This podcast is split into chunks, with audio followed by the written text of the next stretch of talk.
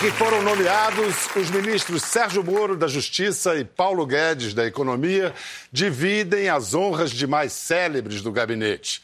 Mas enquanto ambos sofrem ataques de adversários e mesmo fogo amigo, outro ministro, um jovem discreto de 44 anos, só angaria louvor. Sua presença num governo que repudia qualquer mínima continuidade com os anteriores é uma enorme exceção à regra.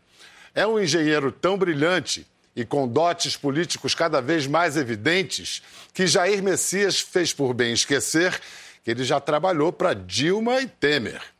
Elogios partem dos colegas da situação e dos adversários da oposição. E mais, apesar da formação militar, ele abraça à vontade práticas liberais. Parece seguir a máxima de Deng Xiaoping, não importa a cor do gato, contanto que casse o rato.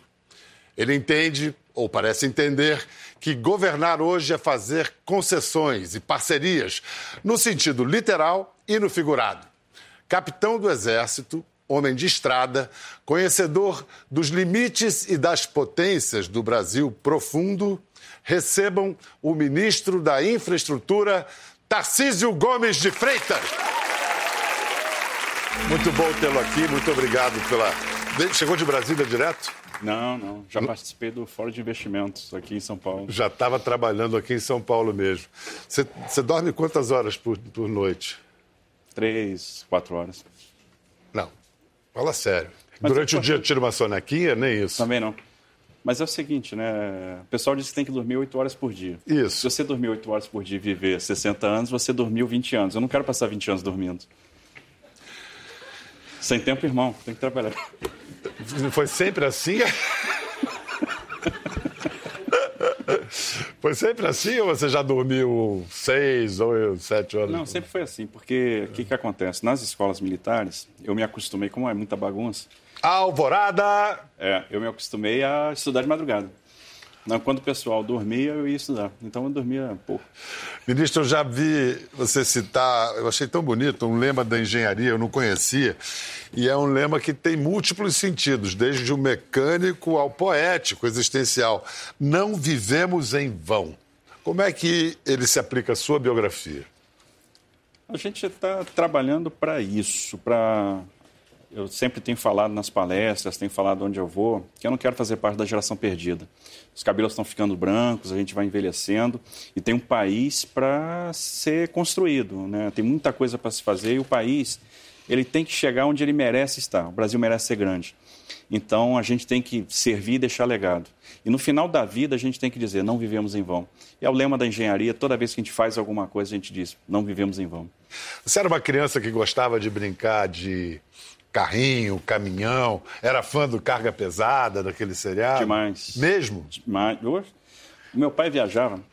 Eu, eu, tive vários sonhos na infância, né? É, e sempre quis ser caminhoneiro. Né? Então, eu queria ser... Quando eu via lá o Pedro Ibino, eu digo, pai, eu quero ser caminhoneiro, quero ter uma, uma carreta dessa. E eu, eu dizia assim, pai, quando você viajar, meu pai viajava muito a trabalho, tenta conseguir uma, uma carreta dessa para mim. Uma vez ele trouxe uma réplica em escala daquela Scania vermelha, né, com aquela cara branca da, do Pedro Ibino, lá de trás, da primeira uhum. temporada. Da primeira temporada. Uhum. É muito legal. Depois eu botei na cabeça que eu queria ser motorista de caminhão de lixo. Eu não sei exatamente por quê. é, mas uma vez, eu, aí eu enchi o saco meu pai, que ele viajava e dizia, você tem que comprar um caminhão de lixo para mim. E ele comprou o caminhão de lixo, né? Eu queria ser motorista de caminhão. Mas, ministro, olha só que, que ironia da história. Agora, você é o cara que tem que negociar com a categoria dos caminhoneiros que parou o Brasil, que afetou o PIB com sua paralisação ano passado. E é uma negociação difícil. Qual é a sua posição sobre o tabelamento dos fretes? Olha, eu acho que. E talvez a categoria esteja percebendo isso aos poucos. Na minha opinião, a tabela prejudicou o próprio caminhoneiro, afastou o trabalho do caminhoneiro. Né? Várias, várias, vários embarcadores deixaram de contratar o caminhoneiro por medo da insegurança jurídica. E, com isso, os frotistas, as empresas de transporte ganharam espaço. Tendo que o, o mercado tem que definir o preço. Né? Mas, naquele momento, e talvez ainda neste momento, a tabela ainda é necessária. Porque o que acontece? É um desequilíbrio entre oferta e demanda. Tem, tem um excesso de oferta é, de caminhões. E Fruto gente... de decisões tomadas em governos anteriores, né? de, de crédito. equivocadas. É. É, se acabou mexendo no mercado de uma forma, e o que, que acontece? Né? PIB e frota sempre caminham juntos. O que aconteceu no Brasil é que houve um descolamento. É, o PIB caiu e a frota subiu. Então tem um excesso grande de caminhões e isso está impactando o preço. Não, é, não, pode ser diferente. E a tabela não consegue corrigir isso, porque é uma artificialidade. Então a tabela é uma questão de tempo. Eu acho. Para cair. Eu acho que sim, mas o que, que acontece? A gente está segurando. Para quê? Para esperar a economia reagir. Porque quando a economia começa a decolar, começa a crescer, a oferta de transporte, a demanda começa a voltar também. E aí as coisas vão se equilibrando. Naturalmente elas vão se equilibrar. Olha, o ministro foi, ele é conhecido é, por ter sido um dos melhores alunos da história do Instituto Militar de Engenharia, o excelente IME. E você era mais para CDF, como se dizia antigamente, como nerd, que se diz hoje em dia, ou de sujar os sapatos, botar o pé na estrada, lidar com peões? sempre fui de sujar o sapato. É, né? Existem várias naturezas de engenheiro e cada engenheiro tem uma vocação.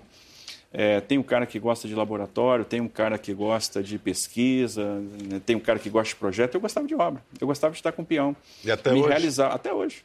Hoje a gente faz menos porque, enfim, tempo, tá com outras atribuições. O né? gabinete toma muito é. tempo, mas quando eu posso eu dou uma escapulida é. para o campo. Eu li que você é admirador do imperador Dom Pedro II e do Barão de Mauá. Mas os dois se odiavam, ministro. Se odiavam e se complementavam. então, é, mas é, é, essa relação de amor e ódio é interessante, né? No final das contas, os dois são protagonistas, né? De momentos históricos. Eu tenho uma tese que não dá para comprovar. É impossível comprovar. Mas, é, na minha opinião, se não houvesse aquela proclamação da República naquele momento, o Brasil hoje estaria em outro patamar. Porque o Império pensou o Brasil né, é, anos na frente. A gente está hoje fazendo a transposição de São Francisco. A transposição de São Francisco foi pensada no segundo reinado, foi pensada na gestão de Pedro II. E, inclusive, o traçado que foi imaginado naquela época é parecidíssimo, quase coincidente com o traçado de hoje. A gente é, leiloou outro dia a Ferrovia Norte-Sul, projeto iniciado no governo Sarney, né, que a gente teve agora o privilégio de concluir. Assinamos o contrato em julho desse ano, uma vitória danada, né, parte de Porco Espinho. A Porco Espinho nasceu, nasceu bonito, passa bem. O projeto da, da Ferrovia Norte Sul foi pensado também no, no período de Pedro II. E o maior boom ferroviário que a gente teve na nossa história foi de 1854 a 1913. Os investimentos eram todos privados, mas a gente criou as condições para que o privado investisse. E eram todos autorizados, que é o que a gente quer resgatar hoje, a autorização. Então, o privado queria fazer uma ferrovia, ele tomava o risco, havia uma garantia de, de remuneração sobre o capital investido e a possibilidade de ele explorar todo ativo minerário na faixa de domínio das ferrovias. E é por isso que a gente teve esse boom ferroviário.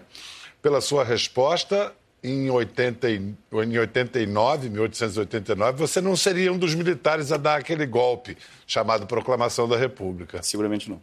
Seguramente não. Escuta. Eu acho que nem Caxias se fosse vivo. É verdade, né? É possível. E Deodoro doente. Deodoro estava na cama, doente. Foram lá, vamos lá. Ele diz, diz ao povo que foi proclamada a República. Foi assim.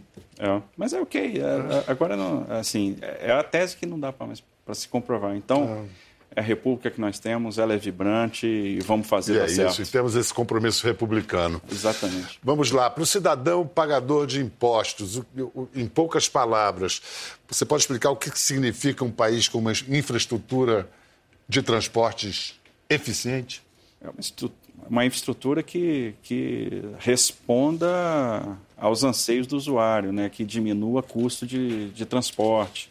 Então vamos é. botar pra, em números, em comparação. Se a gente diz assim que os países escandinavos, a Alemanha, os Estados Unidos, têm nota 10 na infra, infraestrutura de transporte. Que nota tem o Brasil em comparação? Talvez uma nota 5, uma nota 4. É. E esse é o grande desafio, é, é melhorar essa percepção. E é um desafio ousado, difícil, mas possível. Uh, e está acontecendo. Imagina, uh, semana pass... há duas semanas a gente inaugurou o aeroporto de Florianópolis. Né? Fizemos uma concessão, um operador aeroportuário assumiu e fez um belíssimo aeroporto. Eu fico imaginando hoje a percepção do usuário. Ele dormiu usando uma rodoviária e acordou usando um equipamento de primeiro mundo. É isso que a gente está falando, é isso que a gente quer fazer, é proporcionar esse choque na vida do usuário brasileiro. Por que, que a gente não fala mais privatização e fala concessão? É porque são institutos diferentes. Mesmo? Mesmo. Não é na... só também um, um, Não, não é um jogo de palavras. Na concessão, não há a, a perda da propriedade do ativo. O ativo continua sendo do Estado. Há a exploração daquele ativo. Na privatização, não. Há a transferência de controle. Então, por exemplo, a maioria dos equipamentos de infraestrutura eles são concedidos. O ativo continua sendo do Estado. É, então, eu tenho um, um operador que vai fazer os investimentos, vai explorar aquele equipamento por um determinado período de tempo, vai ter uma remuneração que vai vir por meio de tarifas, por meio de receitas acessórias, mas vai devolver aquele equipamento para o Estado ao final daquele período de exploração. Na privatização, não. A gente transfere a propriedade. Perfeitamente. Quais que você apontaria são as suas metas mais ambiciosas? Bom, uma meta ambiciosa, mas que é extremamente transformadora, é fazer a Ferrogrão. A Ferrogrão muda a logística nacional porque ela o que, que, é isso? A Ferrogrão é uma ferrovia que vai ligar o, o, Mato Grosso, o norte do Mato Grosso, aos portos do Pará. Quando a gente pensa em Arco Norte, é, o Arco Norte hoje é a melhor porta de saída para o mercado consumidor asiático, para o mercado consumidor europeu. A, a, o potencial de redução de custos é enorme. E quando a gente faz uma ferrovia com a Ferrogrão, a gente vai criar uma competição com todo o sistema que leva para Santos, que leva para Paranaguá. E quando eu crio competição, quando eu dou oferta de transporte, faço choque de oferta, eu reduzo muito o frete. Então, eu jogo o custo Brasil lá para baixo. Uhum. Então, essa eficiência que nós precisamos ter. Um Agora, o dinheiro para fazer isso tem que vir do projeto de concessões. Privado. Tem o mais importante, que é demanda. Demanda nunca vai faltar, porque a gente tem um estado como o Mato Grosso, que hoje produz 65 milhões de toneladas, plantando 9 milhões de hectares, e tem condição de produzir em 2025 100 milhões de toneladas, 110, 120 milhões em 2028. Então a demanda existe, o que a gente fizer de infraestrutura vai ser pouco. O que eu tenho aqui de uh, que foi publicado, que os contratos até o fim da, da, da gestão podem trazer ou devem trazer mais de 217 bilhões nas próximas décadas. Até agora, quais são os principais resultados? Bom, esse ano nós fizemos é, 27 leilões, concedemos 27 ativos. O resultado foi excepcional, houve concorrência, houve é, superação das nossas expectativas em termos de propostas. Arrecadação de quanto? A gente arrecadou 11 bilhões é, em outorgas e a gente tem quase igual valor em investimentos que estão contratados. Mas ano que vem vai ser um ano ainda mais forte, porque ativos muito importantes, muito qualificados, eles estão sendo estruturados. Ano que vem, por exemplo, a gente deve fazer o, o, leilão, o novo leilão da Nova Dutra, da ligação Rio-São Paulo. O contrato vence em 2021, mas a nossa ideia já é leiloar ano que vem. Quantos soldados estão trabalhando no seu ministério hoje em suas obras? O, o presidente Bolsonaro citou isso na entrevista ao jornal Estado de São Paulo. A gente deve ter uns mil soldados trabalhando nas frentes de obra que, que nós temos hoje com o Exército. Tem... Funciona bem isso? Muito bem. É... O pessoal é muito profissional, é, faz um trabalho fantástico. Às vezes é gente que conhece a região onde está atuando. Nós estamos fazendo a pavimentação da BR-163 Pará. É, é a Cuiabá-Santarém. Né? E no início, a gente se acostumou ao longo dos anos de ver, principalmente no período do inverno, e, e assim, o período do inverno é o período da safra. É quando a safra está subindo. E, e aquela lama. Trechos não pavimentados, aquela lama, e onde tem lama tem atoleiro. E o que, que acontece? O caminhoneiro vem, aí ele não consegue passar, ele atola, o outro tenta passar, atola também, daqui a pouco ele bloqueia a pista, bloqueia a praça de trabalho, ninguém chega e fica aquela fila enorme. Esse ano, no carnaval, a gente tinha 50 quilômetros de fila de caminhão. Eu, conversando com os caminhoneiros, eu fiz uma promessa para eles. Disse, olha, nunca mais vocês vão passar por isso. Ano que vem não vai ter atoleiro aqui. E faltam 10 quilômetros só para a gente concluir a pavimentação é, o resultado de hoje. O Exército está fazendo um trabalho belíssimo e tem que saber trabalhar lá, por quê? É um local difícil de trabalhar porque você tem quatro meses de janela por ano. Você não faz pavimentação na chuva, chove muito, chove muito tempo. Então a gente tem que aproveitar bem a janela de seca. Faz muito sentido usar o Exército e, como tem muita coisa a ser construída, tem espaço para todo mundo. É, é um espaço pequeno, mas a gente está dando obras de relevância e o Exército está treinando o pessoal dele ali. Essa sua ação, as suas ações do Ministério não estão só fazendo caixa para a União, cristão, mas você está acumulando capital político. Reportagens recentes dizem que agora o, o Paulo Guedes não é o único posto Ipiranga, não. Diz que o presidente Bolsonaro liga para você. Que tipo de solicitação ele faz e a que horas ele liga? Bom, primeiro, o presidente Bolsonaro, ele, ele trata comigo questões de infraestrutura. O, o, problema é que ele não tem horário, ele manda mensagem às quatro e meia da manhã. O presidente não dorme. Continua com insônia o presidente. Ele dorme muito pouco, né? Porque às vezes ele manda, a última mensagem ele manda meia-noite e a primeira quatro e meia. Então, ele dorme muito pouco. E quatro e meia é aquela hora que você acabou de dormir. É, esse é o problema. Hum. Aí você olha assim, responde agora ou não. Esperar mais um pouquinho, né? Sete horas eu respondo. Presidente, dá um tempo, né? Tudo bem. Aí, mas ele é compreensível, ele é um cara muito bacana. Então, a... as solicitações então são de, são de, de natureza é, técnica é, e ele, informação sobre. Ele foi muito, ele é muito preciso na, na, nas recomendações, porque ele tem um feeling muito aguçado. Ele é um cara de muito insight e ele dá vez, sempre assim uma orientação muito segura. O Guedes é o nosso posto de Piranga, é um cara sensacional, um cara que eu aprendo muito. Então eu tenho o privilégio de estar fazendo parte de um time e é verdadeiramente um time, é um time muito unido, muito fechado, muito coeso, que sabe onde quer chegar, que acredita na proposta e eu fico às vezes ali qualquer... calado, ouvindo, aprendendo. É, mas qualquer time, por mais unido, às vezes até é saudável que haja diferenças. Por exemplo, é, é, o que se diz é que você foi um apoio fundamental para derrubar a volta da CPMF. Isso é verdade? Não. Não. Na verdade, não. É, eu, Mas você era contra a volta da, C, da CPMF? Não, eu, eu, eu sou muito humilde nesse ponto. Eu acho que quem fala de economia é o Paulo Guedes. Ele entende muito. Então, o que eu faço quando eu estou com ele é escutar, é aprender. Não, o que eu queria dizer é que é comum, saudável, que haja visões diferentes dentro do governo. O Vamos contraditório ver, exemplo... é muito legal. Né? A gente cresce no contraditório, é. isso é importante. Vamos ver a foto da posse, da, da, da posse do Ministério para ver onde é que você se colocava ali entre o defenestrado ministro da Educação Vélez Rodrigues e Ernesto Araújo. Quem organiza esses negócios é o cerimonial de Itamaraty, né? é, né? e eles são extremamente rígidos. Né? Eu digo que a carreira da diplomacia é mais parecida com a carreira militar. Então, eles sempre levam em consideração a antiguidade das pastas para o posicionamento ah, dos ministros. Sim, mas o que a coincidência que ocorreu ali é que você está entre dois representantes do grupo ideológico. E qual a sua ideologia? O pragmatismo? Brasil. Eu penso Brasil. Eu quero ver o Brasil grande. Essa é a minha ideologia. Numa agenda internacional recente, o senhor se reuniu com vários investidores estrangeiros em potencial. Um deles representava o fundo do bilionário Jorge Soros.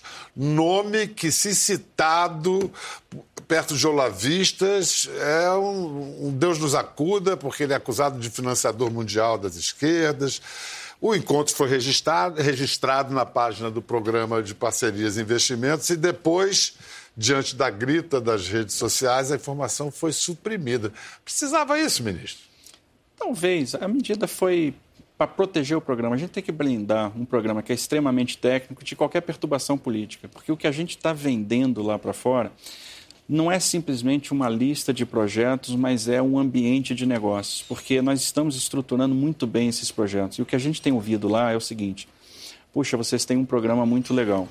Nós nos reunimos com uma série de investidores e aí tem uma coisa interessante. A gente não escolhe quem entra em licitação.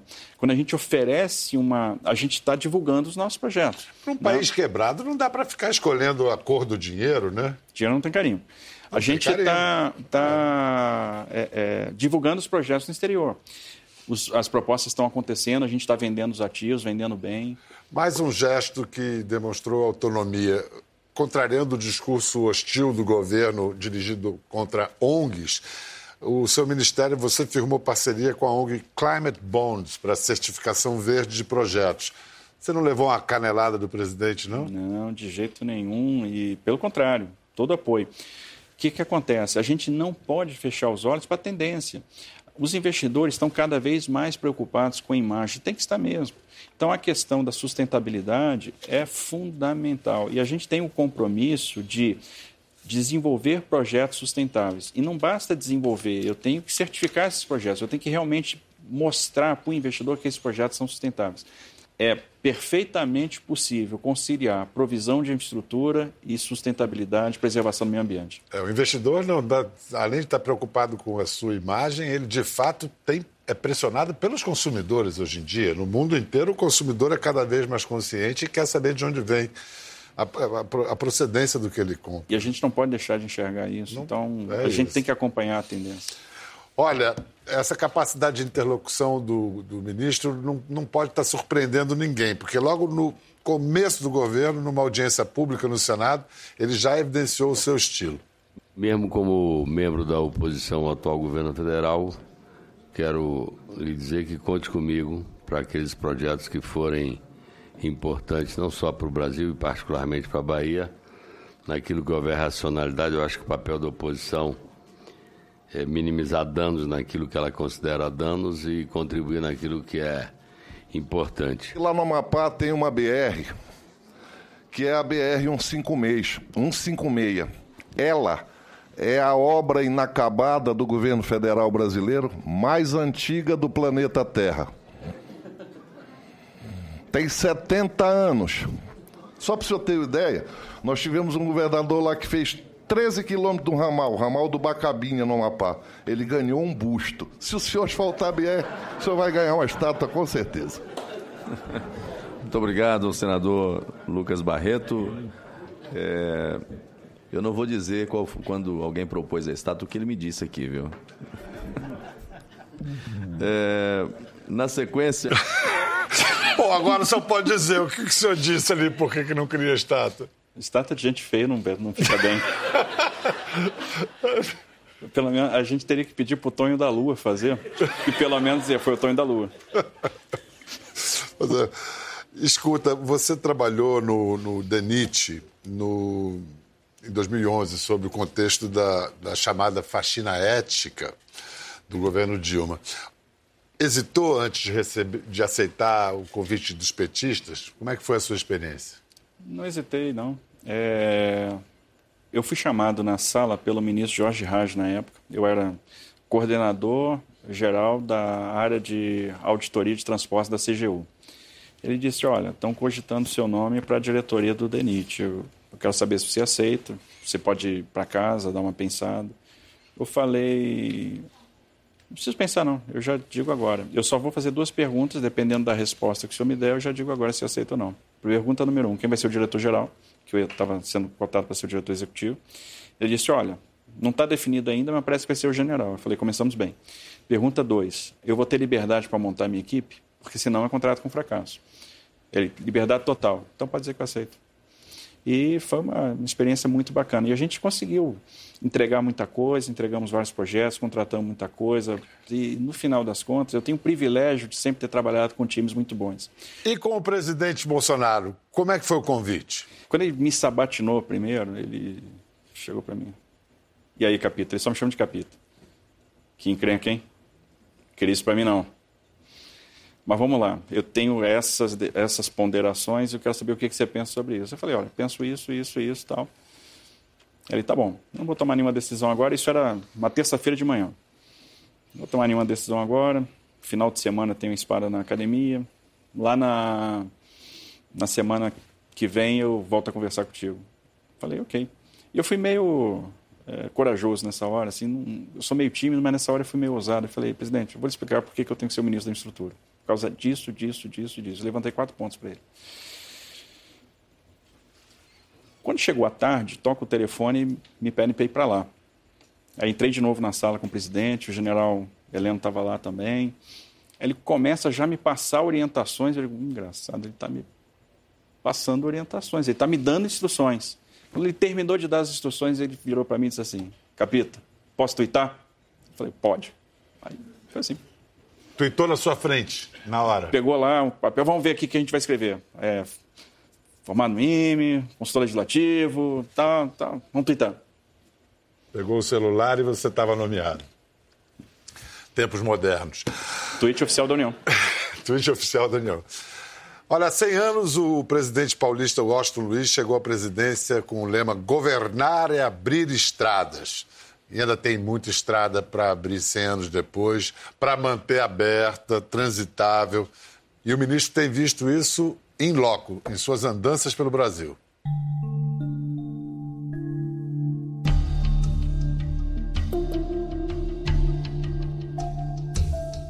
queria dizer o seguinte, nós estamos juntos, é um problema que a gente quer resolver. Né? A gente está preocupado com isso, tá, vai fazer esforço para resolver. É, Isso tá é um bom sinal de você estar aqui. Nos outros governos, acho que ninguém veio. O ministro vinha aqui, que nem o senhor veio esses dias, sentiu na pele que quer andar aqui, e agora novamente. Está na nossa mão resolver o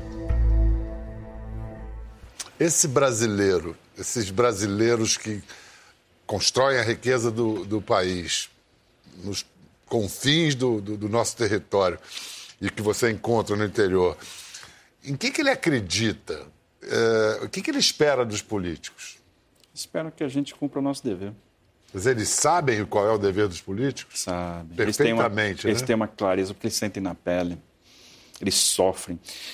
Na, quando a gente esteve lá, esses caras estavam 11 dias na fila bloqueados porque eles não tinham como passar por causa dos atoleiros. Quando você chegou, a reação deles foi primeiro de desconfiança? Não, é, é, pelo contrário, a recepção foi muito boa, porque são gente muito boa. Impressionante a, a paciência que o brasileiro tem com o poder público, com a gente, Até com a nossa demais. Né? Demais. É. Porque aqueles caras já estavam sem comida, eles já estavam sem água, eles estavam sem banho, e ainda assim eu fui bem recebido. Então o que, que eu posso fazer? A gente tem que se dedicar. Não há outra alternativa. A gente tem que fazer por esses caras, porque eles merecem. Eles merecem o nosso esforço. Você falou que a sua ideologia é o Brasil. E a ideologia deles? Também. Também. Eles querem a mesma coisa que a gente quer. E é por isso que eu acredito que a gente vai unir todas essas pontas, vai unir essas partes, vai unir o país e vai entregar o que a sociedade está esperando de nós. Mas esse projeto Brasil, que deveria, sem dúvida, ser abraçado e criar a união do, do, de todos, hoje, esse mesmo governo que propõe isso também emite sinais muito agressivos e cria crises e, e tem uma linguagem conflituosa, agressiva. Eu não consigo entender quem é o governo? Qual é? É um ou é outro? É esse que cria crises e que tem uma linguagem belicosa ou esse que prega a união que você está falando? O governo é o governo que vai dar o resultado que o Brasil está querendo, porque tem está motivado para isso e tem um plano que está bem estruturado. O plano está muito bem montado. O plano tem início, meio e fim, tem cronograma, tem meta. A gente passa na rua, é impressionante. É, eu, eu não tinha nunca vivido isso na minha vida. Você vai no aeroporto, a pessoa te aborda e diz assim: Olha, nós estamos contigo. A gente acredita que o Brasil vai virar. Olha, não desista. Olha, não desanime. Estamos juntos. Não sei o quê. E isso traz uma motivação, uma vontade de, de fazer, de responder, que é uma coisa impressionante. Você já está tirando muita selfie aí com o pessoal? Pedem muita selfie? Estão pedindo, impressionante, né? É. Quem aqui ia querer tirar? Nunca imaginei, né? Estão querendo fazer estátua, tirar selfie, vai ver você é bonito e não sabe. Não, isso não tem a menor possibilidade. a gente tem que saber a nossa limitação. Eu queria falar agora de uma questão muito sensível, que é a questão da segurança no trânsito a diminuição do número de radares nas estradas, a história das cadeirinhas não obrigatórias para beber, tudo isso incomodou muita gente, não por acaso. Inclusive, o senhor que tem uma história pessoal, tem motivos pessoais para ter esse assunto em alta conta, como você mesmo revelou. A, a desburocratização, em hipótese alguma, vai significar precarização da formação do condutor. Não é esse o objetivo. Nós não vamos fazer isso. Nós não vamos fazer isso de maneira nenhuma. A gente sabe a importância, o custo social. O custo social. Meu pai morreu atropelado.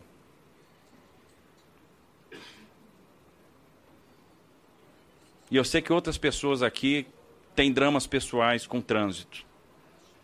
Meu pai morreu atropelado. Nós não vamos brincar com segurança de trânsito. Agora, não dá para admitir a burocracia estéril, o custo desnecessário. e coisas que foram empurradas ao longo do tempo, sei lá com que razão, sem estudo técnico, porque eu quero que me mostre. Qual foi o estudo que embasou a tomada de decisão da entrada do simulador? Ninguém vai conseguir me mostrar, porque não tem. Então nós vamos discutir tecnicamente. Que idade você tinha quando seu pai faleceu? Dez anos atrás, 34. É, ele já era, então, não, não foi algo. Era um homem. Que idade ele tinha? Meu pai estava com 79. Como Mas é era que foi? Em que muito cir- ativo, né? Ele. Em que circunstâncias se deu esse atropelamento? Meu pai tava, meu pai caminhava todo dia, né? E é, meu pai tinha uma vida ativa, então ele estava aposentado, limpava a casinha do cachorro, recolhia as folhas caídas, tal, e no final do dia dava a caminhada dele. Foi no entardecer, então ah, o que eu imagino é que ele foi traído pela vista na, naquele entardecer. Ele Brasília? Brasília, no Lago Norte, ele viu carros passando. Quando um carro, uma- um conjunto de carros passou, ele achou que podia fazer a travessia e não viu, acredito, né, a hipótese que eu formulei na, na minha cabeça, ele não viu o que vinha na sequência e depois eu comecei a prestar mais atenção nisso, que o entardecer realmente ele engana às vezes. É, e ele deve ter se distraído, acabou fazendo a travessia e foi atropelado. Você tem filhos, né? Tenho dois. Usa cadeirinha? Os dois são crescidos, mas sempre usei. Essa questão da cadeirinha é uma questão interessante. A gente tem que ver como é que as coisas às vezes são comunicadas. Primeiro, é, não se editou uma medida provisória, se botou um projeto de lei na Câmara dos Deputados, né, foi submetido ao Congresso para justamente passar pelo, pelo escrutínio público, pelo escrutínio da sociedade. Isso é uma, uma questão muito relevante, muito importante. E, na verdade, tem uma coisa muito positiva disso tudo. Está se discutindo o trânsito, que é uma coisa que há muito tempo não se discutia. Então, isso já foi um efeito muito interessante das iniciativas que foram tomadas. A questão da cadeirinha é o seguinte: é, quando uma mãe ela está cuidando, está trocando a fralda no bebê, ela está com uma mão no bebê e está com a outra no talco, na fralda, ela não tira a mão do bebê um segundo. Aí os pais eles pegam e botam tomada, botam protetor na tomada, em todas as tomadas da casa, porque não querem que o filho bote a mão, o dedo na tomada. Ele bota a rede na casa porque não quer que o filho, mesmo que seja no primeiro andar, porque tem medo do filho eh, se debruçar na janela e ter Então um não vai botar na cadeirinha? Exatamente isso. Ele percebe o risco. Ele também percebe o risco na direção, na, na questão do trânsito. Se ele não usasse a cadeirinha, ele não está percebendo o risco. A pergunta é: você precisa ser multado para usar a cadeirinha? Porque a cadeirinha continua obrigatória.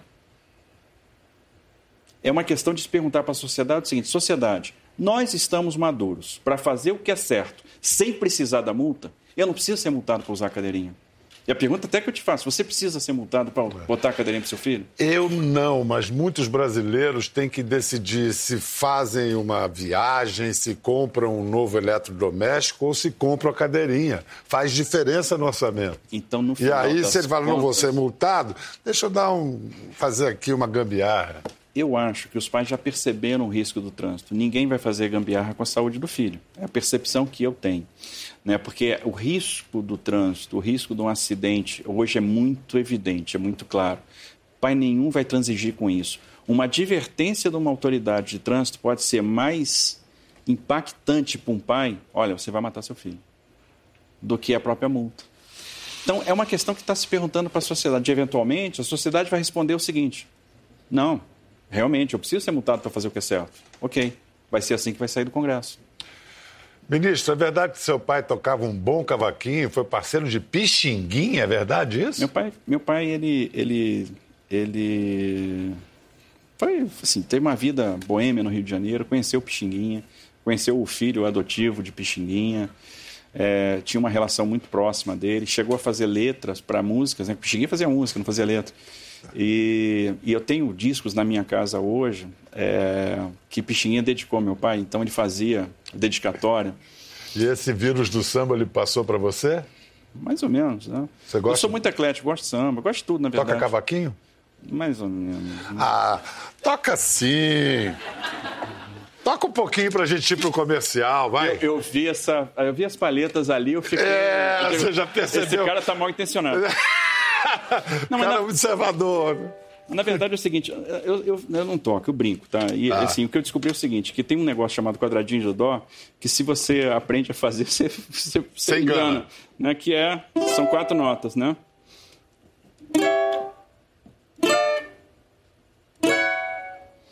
Então aí você. Mas aí eu, eu gosto de ficar, né, no tempo.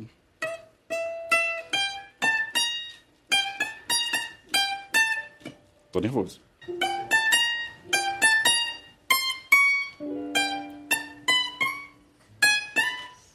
O perfume que roubam de ti.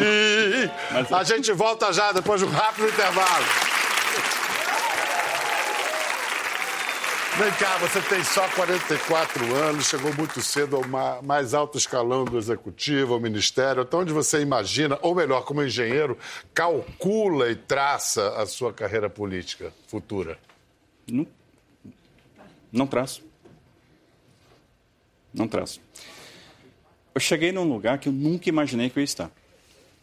E realmente, só, isso só foi possível porque o Bolsonaro chegou ao poder. E ele resolveu romper com todos os paradigmas. Porque se fosse outro cara, teria um indicado de algum partido político lá e não seria o meu perfil, com toda certeza. Eu não teria nunca espaço no governo.